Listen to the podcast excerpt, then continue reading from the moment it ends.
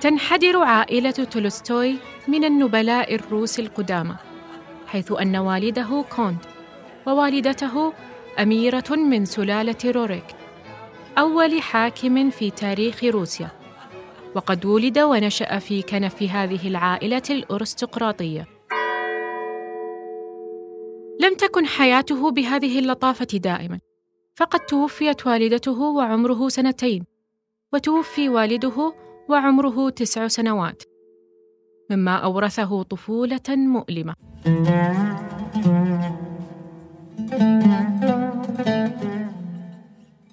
أهلا وسهلا بكم في الموسم الأول من بودكاست السارد والذي نتناول فيه مجموعة من أهم الروائيين الذين أثروا في الروائي العربي المعاصر.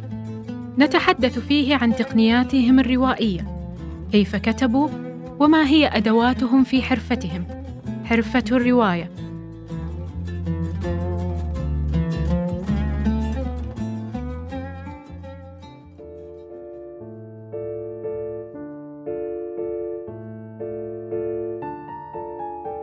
في هذه الحلقة سيكون الكونت ليف تولستوي الروائي الروسي والمفكر الأخلاقي صاحب رواية الحرب والسلم وآنا كارينينا وغيرها من الأعمال العالمية والفريدة هو موضوع حلقتنا.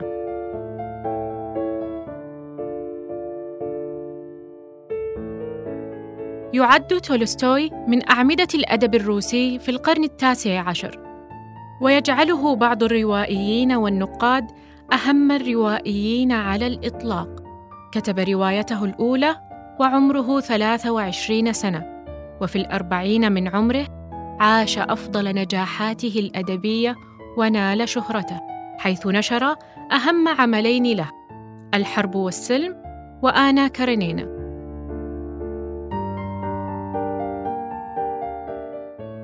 الحرب والسلم أشهر أعمال تولستوي ويعدها كثير من الروائيين من أهم الأعمال الروائية الكلاسيكية بالمقابل نالت هذه الرواية نقداً حاداً في شكلها الفني لأن الأوروبيين رأوها خارجة عن قواعد الرواية الحديثة. تولستوي نفسه لا يعارض هذه الفكرة ولا يرفضها بل يقر بها. حيث يقول كتاب الحرب والسلم ليس برواية ولا بقصيدة ولا سجل لوقائع التاريخ. إن كتاب الحرب والسلم هو ما أراد المؤلف وما استطاع أن يعبر عنه في هذا الشكل الذي عبر عنه. عكف تولستوي على هذا العمل خمس سنين كما يذكر. لكن إذا تتبعنا تطور فكرة الرواية نجد أن العمل استغرقه وقتا أطول من ذلك بكثير. تولستوي من الروائيين الذين تتطور لديهم الفكرة أثناء الكتابة وهو يقبض على نصه ويمسك به. وفي الوقت نفسه يسمح له بالتطور والنضوج. ففكرة الحرب والسلم كانت في بدايتها عن ضابط شارك في ثورة الديسمبريين في روسيا التي حدثت عام 1825 وأثناء بحثه عن تكوين الضابط والخلفيات والسياقات التاريخية انتبه للحظة اجتياح نابليون لموسكو قبل ذلك بعشرين سنة وشعر أنها تتملكه. وتغيرت فكرة الرواية. أجرى كثيرا من الأبحاث واستعان بما يقارب 42 مرجعا تاريخيا وعسكريا وأدبيا وفلسفيا. وما تزال موجودة إلى اليوم في بيته الذي صار متحفاً.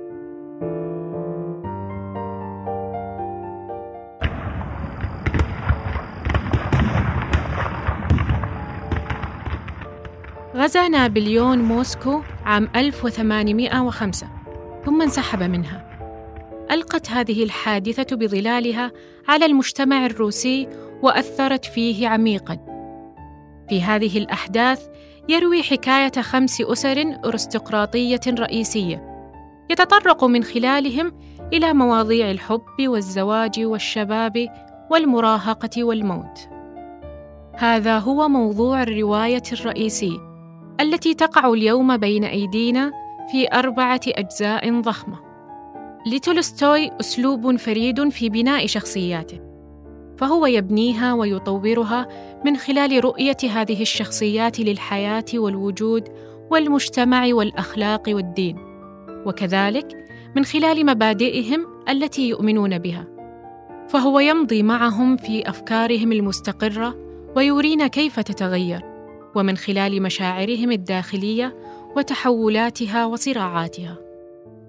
هذا المزيج من رؤيتهم للوجود ومبادئهم ومشاعرهم الداخلية نستطيع أن نطلق عليها وصفه تولستوي السحرية في بناء شخصياته.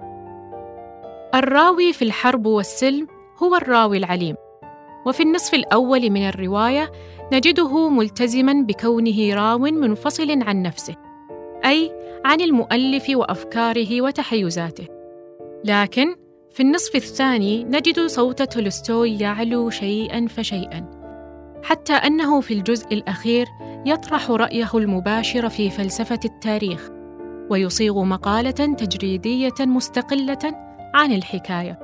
وهو ما نعنيه حين نقول إنه خرج عن قواعد الرواية الحديثة.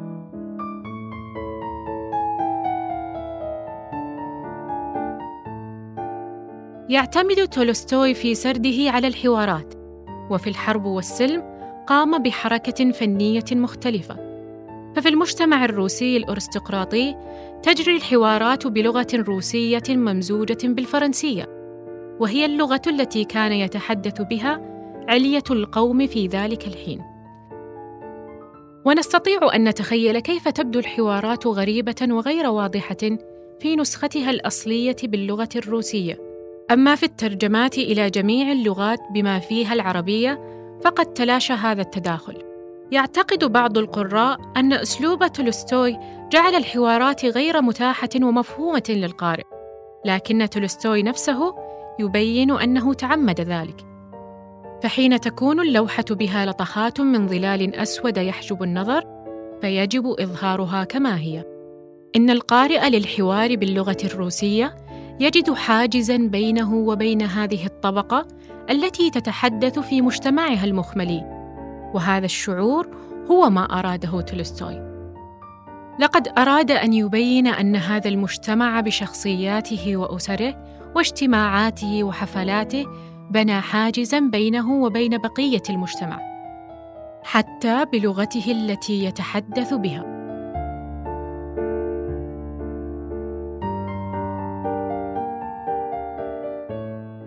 توجهنا بسؤال إلى الروائي فهد الفهد عن موضوع رواية الحرب والسلم. وكيف استطاع تولستوي أن يبني هذه الملحمة؟ يكتب تولستوي ملحمته الضخمة الحرب والسلم والتي زادت ترجمتها العربية على الثلاثة ألاف صفحة ليحدثنا عن الحروب النابليونية والتي شغلت أوروبا في بدايات القرن التاسع عشر لقرابة الاثني عشر عاما من المعارك الطاحنة والمشهورة. مثل معركة أسترليتس ويانا وبورودينو وترافلجر ولايبزيغ وواترلو. تصادمت في هذه المعارك جيوش لجبة بمئات الآلاف من الرجال وهدرت آلاف المدافع وقتل ما يفوق الأربعة ملايين من البشر. يكتب تولستوي عن هذه المرحلة الصعبة والفاصلة في التاريخ الأوروبي والتي أعقبت الثورة الفرنسية وتكوين الجمهورية وصعود المغامر الكورسيكي الشهير نابليون ليصبح إمبراطورا يسيطر على أوروبا كلها تقريبا. والذي قرر في سنة 1812 المغامرة بغزو روسيا. وهكذا حشد جيشا متعدد الجنسيات.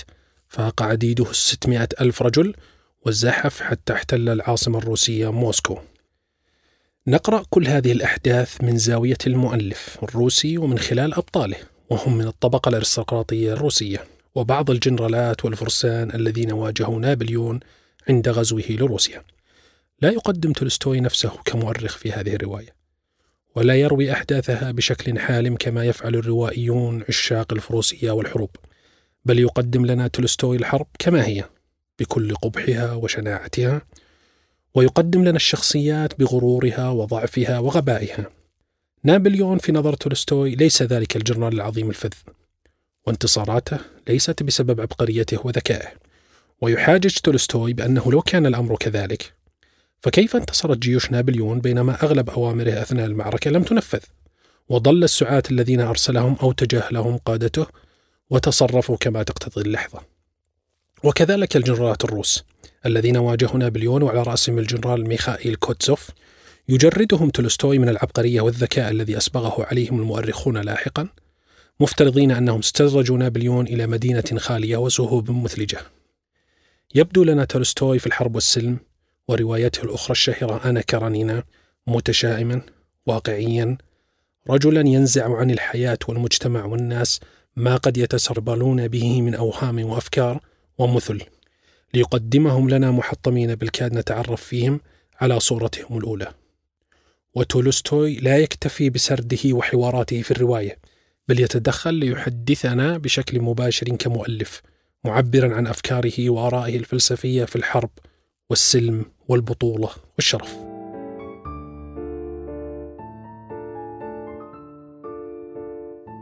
إذا كانت رواية الحرب والسلم التي أحبها القراء والروائيون وعدوها أهم ما كتب في الرواية المعاصرة خرجت عن القواعد الحديثة بإقرار من تولستوي. فإنه كتب بعدها آنا كارينينا ليبين أنه قادر على أن يصنع عملاً بديعاً ومنضبطاً وفق ما تتطلبه الرواية الحديثة من قواعد وأصول وقد شهد له النقاد بذلك. حين واتته فكرة الرواية قال لأحد أصدقائه إنه سيتمها في أسبوعين كان منتشياً وفرحاً لأن الفكرة مكتملة في ذهنه لكن الأمر لم يتم بهذه البساطة. فقد استغرقه العمل أربع سنوات. وقد كان الأمر يستحق. فتولستوي يعدها أول رواية حقيقية له.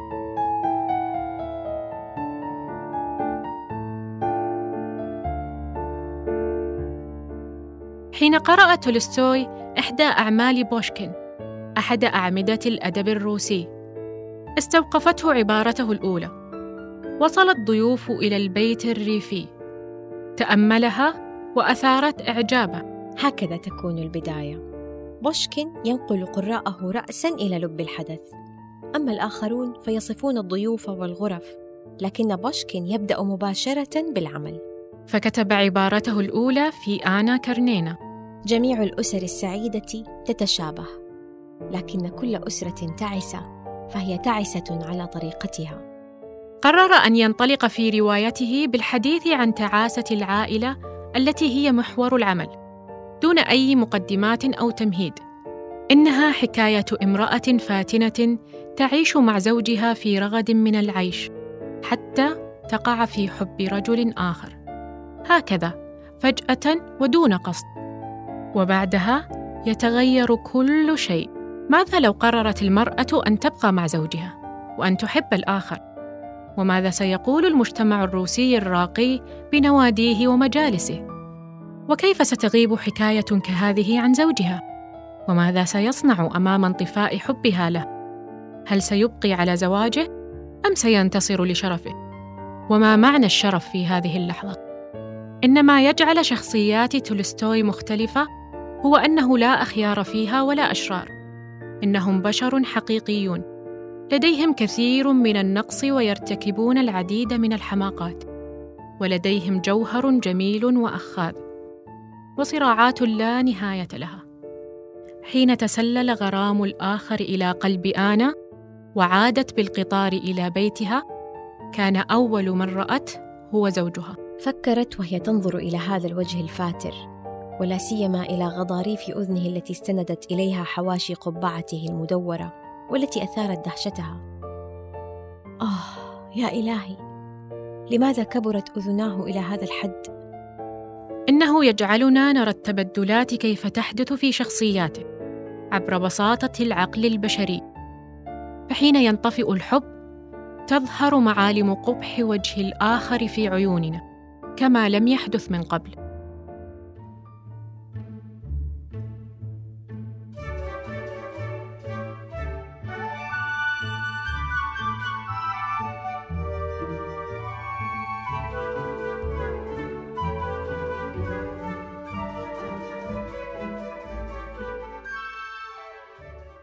أصبحت آنا كارنينا مادة ثرية للأعمال الفنية فقد تم عمل 15 فيلم وستة مسلسلات تلفزيونية بالإضافة إلى عدد من المسرحيات الموسيقية والأوبرا ورقصات الباليه. يجيد تولستوي بناء العالم الذي يتحرك فيه. ففي رواية آنا كارينينا يصف الراوي مجتمع بطرسبرغ المتشكل من عدة دوائر. كل فرد فيه يعرف الآخر. يحضرون الحفلات ويتحاورون في شتى المواضيع وتلتقط عيونهم عيوب بعضهم وتسري أحاديث الغيبة خفية. وفي إحدى الحفلات دخلت آنا وزوجها وكان فرونسكي العشيق هناك أيضا. همست سيدة وهي تنظر بعينيها إلى فرونسكي العشيق وآنا وزوجها. تجاوز الأمر حد الحشمة. فأجابت أخرى وهي صديقة لآنا لقد قلت لك ذلك من قبل. حدق جميع الحاضرين في آنا وفي نظرات العشيقين لبعضهما وفي الزوج المنشغل عما يحدث. لم يجد الزوج أليكسي ألكساندروفيتش ما يستغرب أو يستهجن في بقاء امرأته جالسة قرب فرونسكي على حدة وهي تكلمه بحيوية. لكنه لاحظ أن ذلك بدا مستغربا ومستهجنا في نظر الحاضرين. ولذلك رأى أن يستهجنه. لم يكن الزوج منتبها أو أن الأمر لم يزعج. حتى أثار انتباه المجتمع الراقي فتغيرت رؤيته للأمر وتبدل شعوره.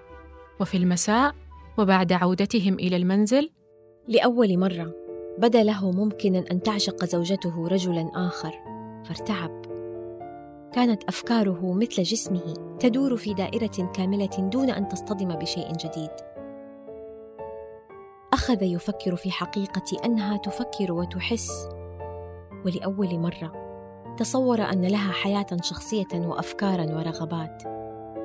وبدت له هذه الفكرة وهي أنه قد يكون لها أو لا بد أن يكون لها حياتها الخاصة فكرة مرعبة. بادر إلى دفعها عنه. إن كون الدافع لانزعاجه هو نظرات المجتمع لا يعني أنه سيبقى كذلك. فما يشعل الفتيل ليس هو النار نفسها. وايا كان الدافع والأفكار التي تولدت منه فقد قرر الزوج أن يفاتح آنا بالمشكلة. وحتى هذه اللحظة هي لم تعترف بحقيقة مشاعرها. لاحظ الجميع أنك لم تتصرفي تماما التصرف المطلوب قالت آنا وهي تهز كتفيها. لم أفهم شيئا على الإطلاق وفكرت في نفسها سيانة عنده. إنما يقلقه هو رأي الناس. لم تصارح وهي تعلم أن جوابها ليس له معنى وهو يعلم كذلك أن الأمر حقيقي ولا مجال لإنكاره. منذ ذلك اليوم بدأت حياة جديدة بالنسبة إلى أليكسي ألكساندروفيتش الزوج وبالنسبة إلى زوجته. ومن تلك الليلة استمرا على عاداتهما لكنهما لم يتمكنا بعد ما حدث من أن يعودا كما كانا من قبل. هكذا يمضي عالم تولستوي وفي اللحظة التي تجد نفسك أقرب لشخصية ما ستجد نفسك بعد عدة صفحات أقرب لنقيضها. حتى إذا انتهيت أصبحت تفهم أفعالهم دون أن تحكم عليهم.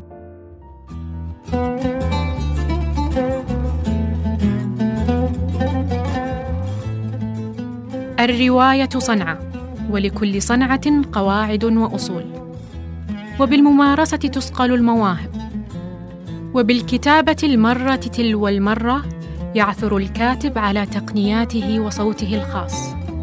تم إنتاج هذا البودكاست بدعم من مبادرة دعم المحتوى بمركز الملك عبد العزيز الثقافي العالمي بالظهران إثراء. في الختام شكرا لضيفنا الروائي فهد الفهد. ولقارئة الاقتباسات الأستاذة داليا تونسي. وهذه تحية مني أنا خلود دباسي ومن فريق الإعداد في كولاج للفنون. وطابت أوقاتكم.